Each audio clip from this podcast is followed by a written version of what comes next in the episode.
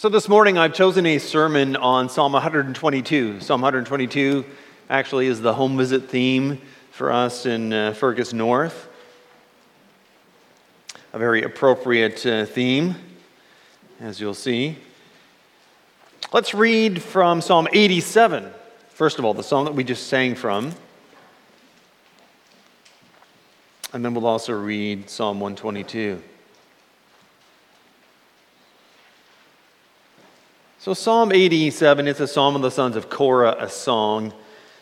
And then we read the word of God as follows His foundation is in the holy mountains. The Lord loves the gates of Zion more than all the dwellings of Jacob. Glorious things are spoken of you, O city of God. I will make mention of Rahab and Babylon to those who know me. Behold, O Philistia and Tyre with Ethiopia. This one was born there.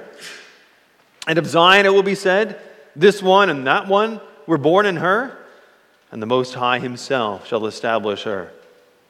The Lord will record when He registers the peoples, This one was born there.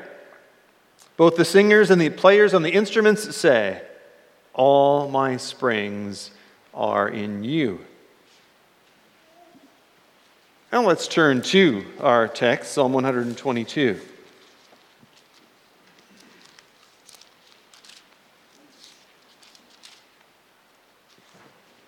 And that is a song of ascents of David.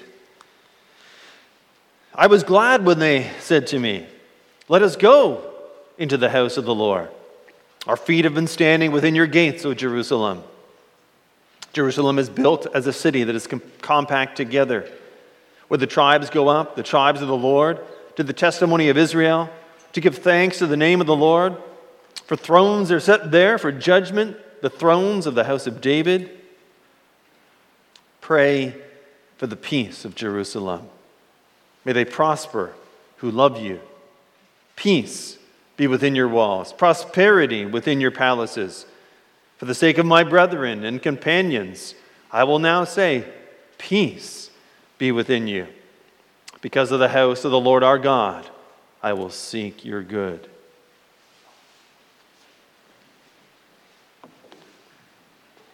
Let's sing after the sermon from hymn 73, 2 and 5. Beloved congregation of our Lord Jesus Christ, are there places in this world that you would love to visit? Maybe, maybe that still is in your head in this COVID time. Some travel plans of sorts, wonders that you might like to see, cities that you want to stroll. Personally, I've always wanted to go to the city of Rome. The little town of Fergus is also a beautiful place to visit and spend time in. There was one thing, though, in the ancient world that would beat them all going up to the ancient city of Jerusalem. You know, the ancient city of Jerusalem, first of all, it was actually more of a fortress at first. It stood on a narrow little peninsula of land with valleys on three sides of it.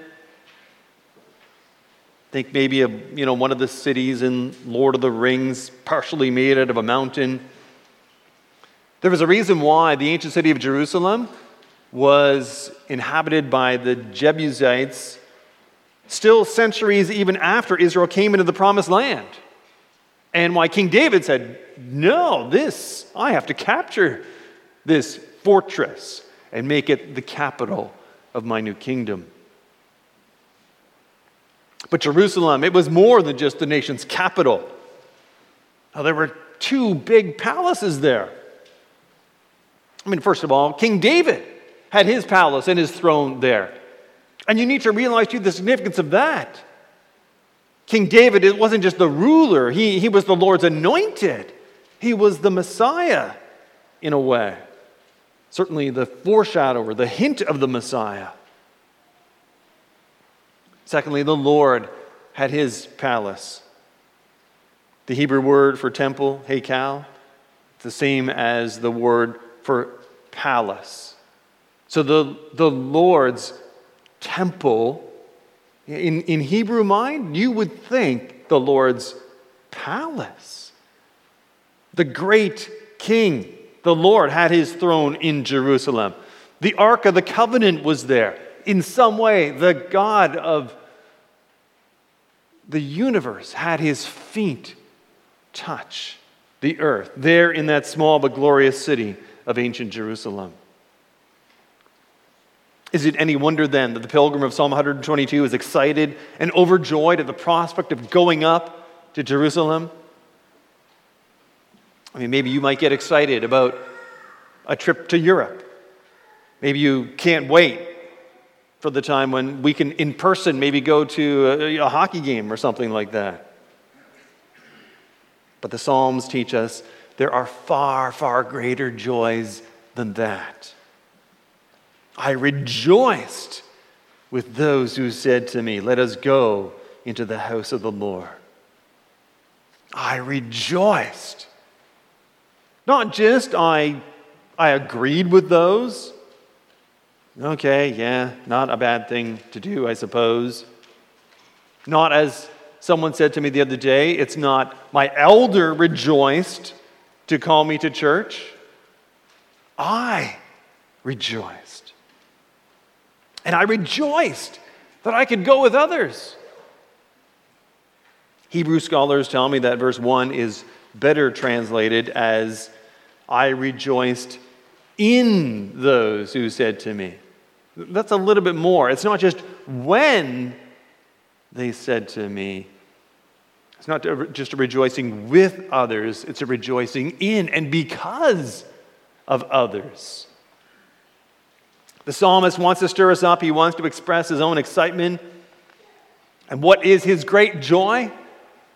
That there are others who grab him by the hand and say, Let us go. Maybe because that's his desire. Maybe sometimes because that's not always our desire. But we rejoice that there are others who have that desire and can drag us along. The joy of gathering as the people of God, beholding the glory of the Lord on this earth, and entering not just the city of David but in some way, even the city of God, where God Most High dwells. I put the sermon under, under this theme have joy in the gathering of God's people. We'll look at two things praise and prayer. So perhaps you can see fairly obviously there is a line in this psalm to us gathering here this morning gathering together for worship on the Sundays. But Psalm 122 is not simply about church attendance. Let's explain and apply this very carefully. Then you will discover this psalm is actually richer than you think. For starters, just look at the initial setting of this psalm. When did people in ancient Israel go up to Jerusalem?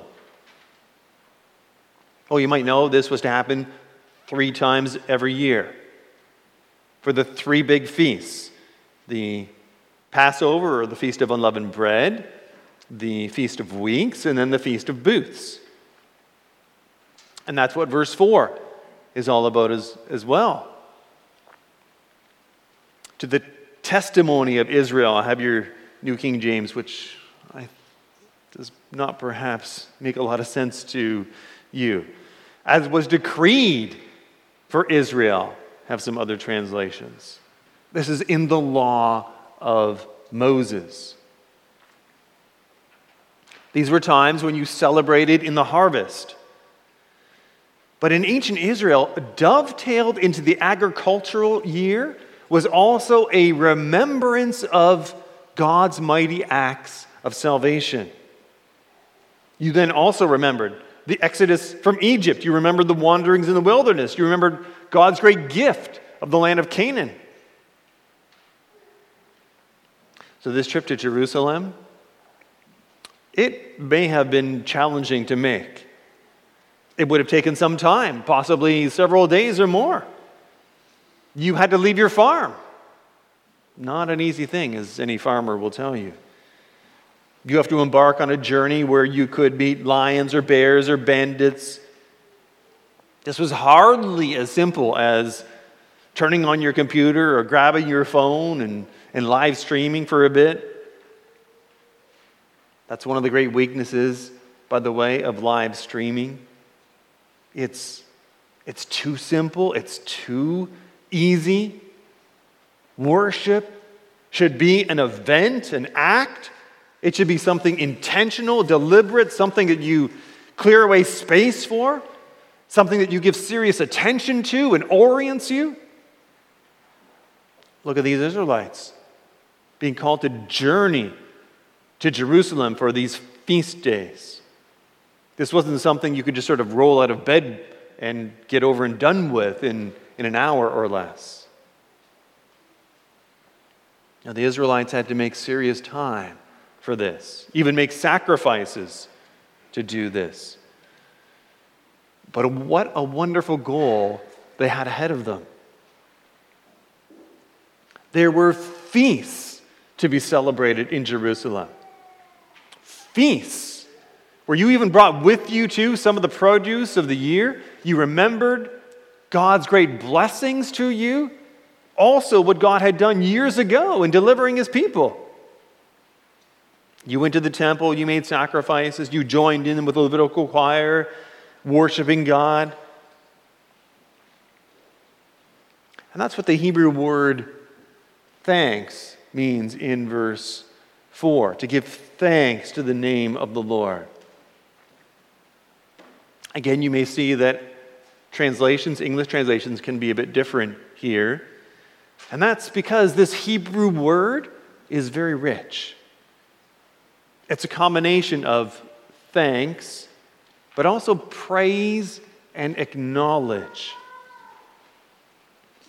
So, you in ancient Israel going up to Jerusalem, you were giving thanks, but you were also acknowledging.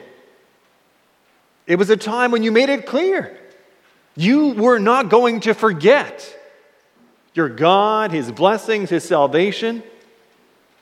In Jerusalem, you were confronted with the story of God and the story of His love for His people.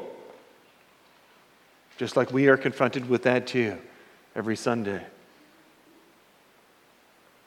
And of course, this has to happen with others. Just think three times a year, all of Israel came together. There was a huge family reunion, a family of God reunion. You went up to Jerusalem, and together you acknowledged who your God was, what he had done, who you were as his people. And David captures that right at the very beginning, too.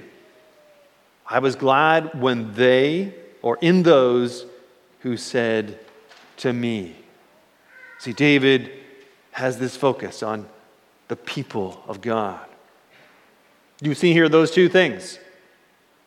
First of all, that David speaks very personally how glad I was when they said to, to me. But very clearly, there's also a they and an our. God's salvation is a people thing. And we need to hold on to that, especially in our day and age. Our faith can never be a private thing. Our faith can never be a private thing.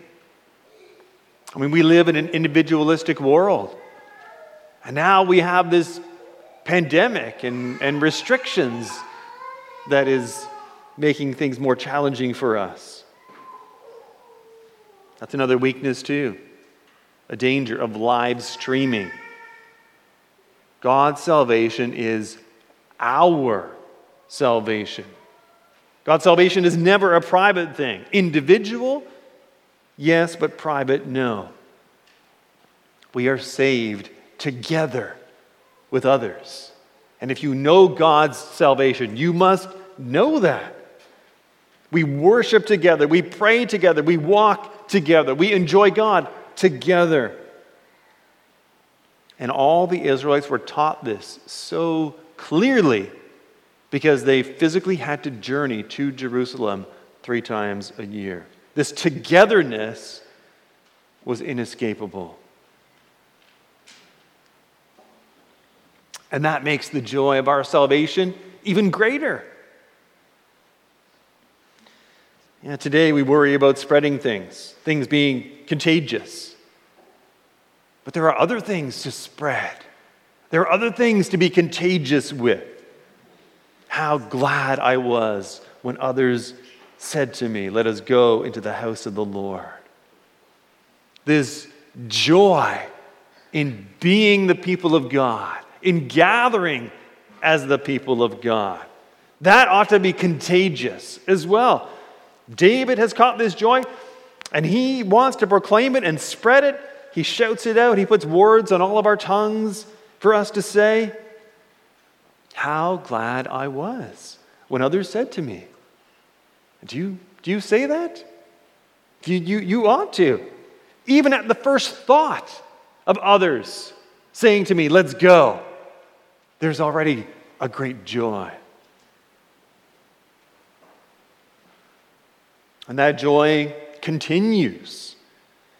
Verse 2 David sort of fast forwards. Some of the other Psalms might talk about this actual journey to Jerusalem, but, but not this psalm. Psalm. Right away, our feet have been standing within your gates, O Jerusalem. David's possibly writing for other pilgrims, perhaps some of them journeying for, for days upon days. He captures their joy at finally arriving at their destination as they finally are here at the gates of the city of God. And then David looks out over the city, and the city of Jerusalem becomes a sort of metaphor. It, the city sort of preaches to him. No doubt the city of Jerusalem gleamed white in the sun. And the Lord Jesus Christ works with that. In the Sermon on the Mount, a city on a hill cannot be hidden. In the same way, he tells us we too need to be a light in the world. But here, another aspect of the city becomes symbolic.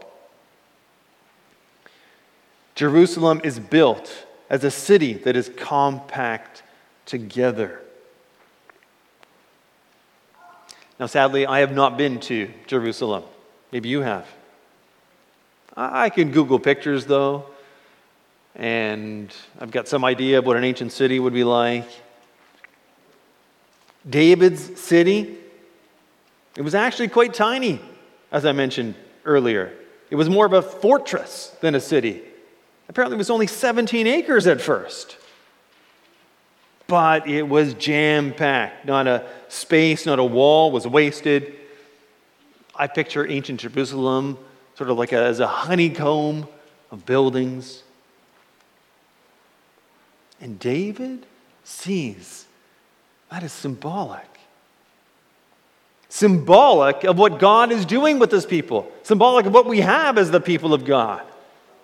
That we too are also tightly bound together in unity, in fellowship, in strength. That's what God does. That's what God blesses his people with. And this is where it's helpful to draw another line to today. Now, we no longer go up to an actual city.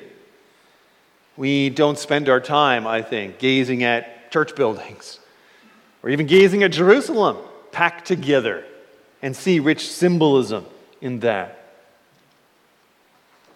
Are we missing something? Not at all. Just look at us gathered here together, even with a bit of our distancing. Why? are we all gathered together this morning? And even those of you who are joining us via live stream. Why do we gather together? Because we are together. More than we often know, more than we can imagine. We are the body of Christ. There's a reason that we are called church. And you might know the word church just means gathering. We are the gathering of God. We are gathered from the debris of this broken world, gathered together, restored to be the new humanity. We are united by the power of the Holy Spirit. We are united in a common faith, in love and hope. We can stand firm in one spirit with one mind, striving side by side for the faith of the gospel, as Paul says in Philippians 1.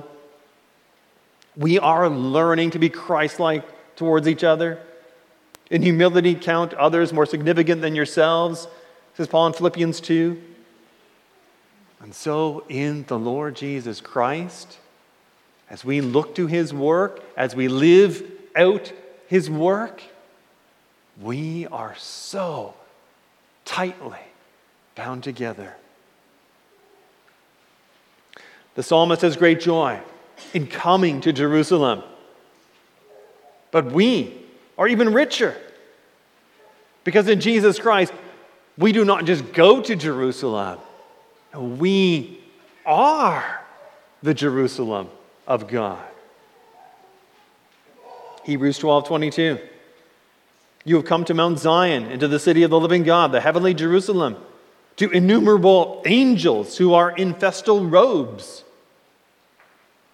You know, the author of Hebrews, this is a theme throughout that book, wants to bring out how much richer we are in the new covenant than those in the old covenant. And he says there's not even just people decked out and feasting with us. But there are even angels in festal garments gathered with us. You have come, he says, not just three times a year, you have come. That is what you have in your faith. All the time you have come. Revelation 21 9 10. Come, I will show you the bride, the wife of the, of the Lamb. And he carried me away and showed me the holy city, Jerusalem, coming down out of heaven from God, having the glory of God. so, what the psalmist has and rejoices in three times a year, we have more, far more. And not even just 52 times a year but every single day as the people of God. Let's carefully draw this line to today. You see, our, our Sunday worship services, in and of themselves, are actually not the great fulfillment of Psalm 122. The great fulfillment of this psalm is our lives together as the people of God. That we sinners now learn to live one another in, with, with one another in faith and hope and love. Let's also not go to the other extreme. Seems very strange that a preacher would say this. Let's not go to the other extreme and, and overemphasize our Sunday services overemphasize the Sunday services as if this gathering is the great pinnacle and the great height of our lives as Christians. It would be more precise to say this is not the great height of what we have in Christ, but this does express the great heights that we have in the Lord Jesus Christ. Now, certainly, we are commanded in the Word of God to gather together, absolutely. But that has a greater perspective. We are those who gather together Because in our gathering together, we express and celebrate the great reality that we have in the Lord Jesus Christ. And that reality that we have every day. That in the Lord Jesus Christ and in His Spirit, we together are the city of God. We together are the temple of God. We together are the New Jerusalem.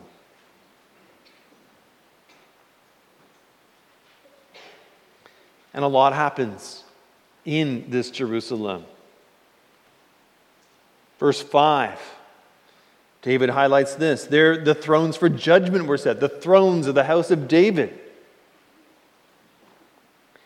It could be, as some suggest, that these plurals, thrones, are not literal plurals. Could be an intensification. You do that in Hebrew. So the meaning could be that, well, there in Jerusalem is the great throne, the throne of David. And that is what we have, is it not? I mean, what do we have as the New Jerusalem? What is our joy? Is it not also this? The great throne has been erected in our midst the throne of the Lord Jesus Christ. The Son of God rules and reigns over us. His wisdom, like the wisdom of Solomon, is present in our lives, rooting out evil, bringing peace. Life is flourishing in us because the throne of the great king has been established. And that is, of course, also why we meet together to listen to our king, to hear his word, to study his word. That's the only way this new Jerusalem can be built when Christ is king. As some have said in the last months, church. Do we understand what church is all about? Church is not something to be watched. We need to make that very clear to ourselves. Certainly, our live streaming, we're very blessed to have it. But do we see that can infect us with such a passive attitude? You don't watch church. You don't watch church. No, you, you worship as an act, as an event. And what is more, you live with other believers. If we love one another, God lives in us and his love is perfected in us. 1 John 4 12. Love one another. Be the church of Christ. Have Christ fill you. Live with a Christ like spirit with others. That is the only way to be the dwelling of God.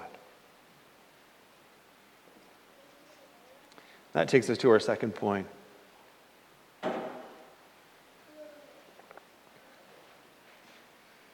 You can then see how this psalm flows, that it's very natural.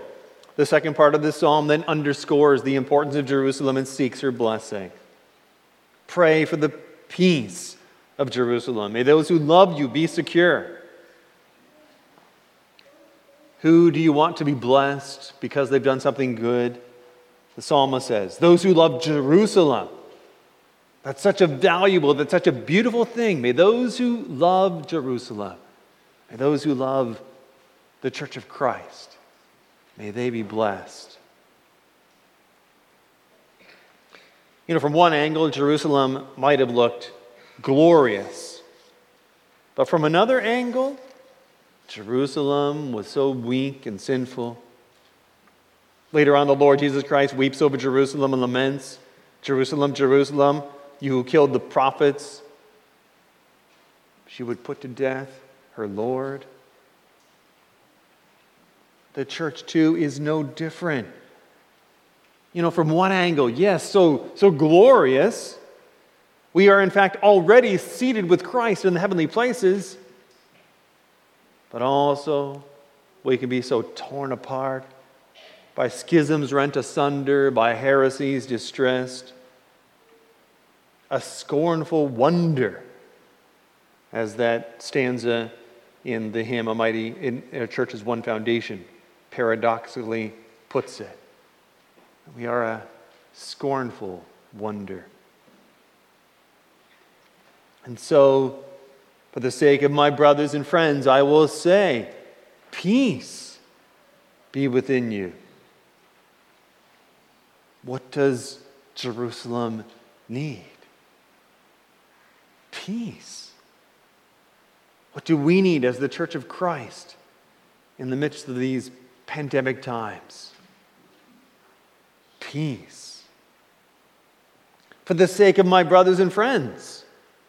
For the sake of. Because Jerusalem is the place of life. And the Old Testament, that was so clear that Israel found its blessing in Jerusalem their life and their hope and, and what went on there. Even if you lived miles away, it was all about Jerusalem. What about us? Do we realize where we find our life? Yes, it's in the Lord Jesus Christ. But the answer is fuller than that. We also find our life in the church of the Lord Jesus Christ in each other. In Zion are the founts of my salvation. That was in Psalm 87. In Zion. Not just in God, in Zion, in the people of God. I notice too, it's not just in live streaming are the founts of my salvation. In Zion. That's in us. The fellowship that we enjoy. When brothers live together in communion, there the Lord has commanded his blessing, even life forevermore. Psalm 133, 1 and 3. And so let us pray. We only stand firm and strong together. None of us, not even the most mature of us, stands strong alone. You know, like giant redwoods, those massive trees, maybe you've seen them out in California. Those massive trees actually have very shallow roots. But there's always a stand of redwoods, and those roots actually join together and sort of interlock so that together they withstand big storms. That's what we need too, as people, as the people of the Lord. We only stand strong in our faith together. And so let us pray. Let us pray for the peace and the well being of the church. Certainly, she seems more fragile, more in danger now than ever. For the sake of the house of the Lord our God, I will seek your good. The house of the Lord our God is at stake. The place where God dwells, the place where God is worshiped. Do you seek the good of the church of Christ? Do you pray for her peace? It means having a life as well, focused on the Lord Jesus Christ. How does Jerusalem find peace? How does a church do well and flourish? What does it mean to pray for a church to be strong and secure? We who live in the new covenant we know the way. It means praying that Christ would be great, that he would be honored and worshiped. It means praying that Christ's likeness would be formed in our midst by his Spirit, for this prayer for the peace of Jerusalem.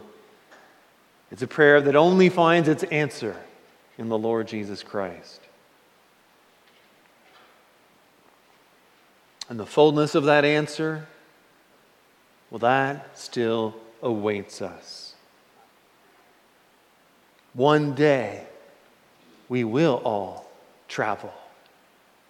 And we will be present at the wonder of wonders, the gates of the New Jerusalem, perfected in glory, where God has moved his dwelling down to the earth.